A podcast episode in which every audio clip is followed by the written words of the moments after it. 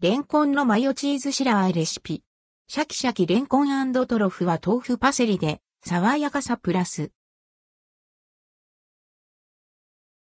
シャキシャキとしたレンコンとふんわりクリーミーな和え衣の対比が楽しめるレンコンのマヨチーズシラーレシピ。粉チーズとマヨネーズでコクを出しつつ、豆腐で程よくあっさりと。レンコンのマヨチーズシラーレシピ。材料、二人分レンコン 150g 豆腐 40g、人参 2cm パセリ1本粉チーズマヨネーズ、大さじ1.5塩小さじ4分の1。レンコンのマヨチーズシラーへ作り方レンコンは 5mm 程度の半月切り、人参は2から 3mm 程度のイチョウ切りにする。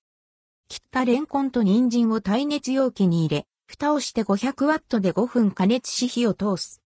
ボウル、またはタッパーなどの容器に粉チーズマヨネーズ、豆腐、みじん切りにしたパセリを入れ、よく混ぜ合わせる。水気を切ったレンコンと人参をボウルに加え、あえて完成。レンコンのマヨチーズシラーへの味は、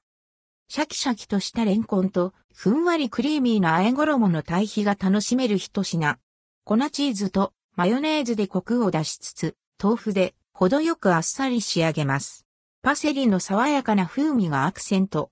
冷やしても美味しいので、作り置きにもおすすめのレシピです。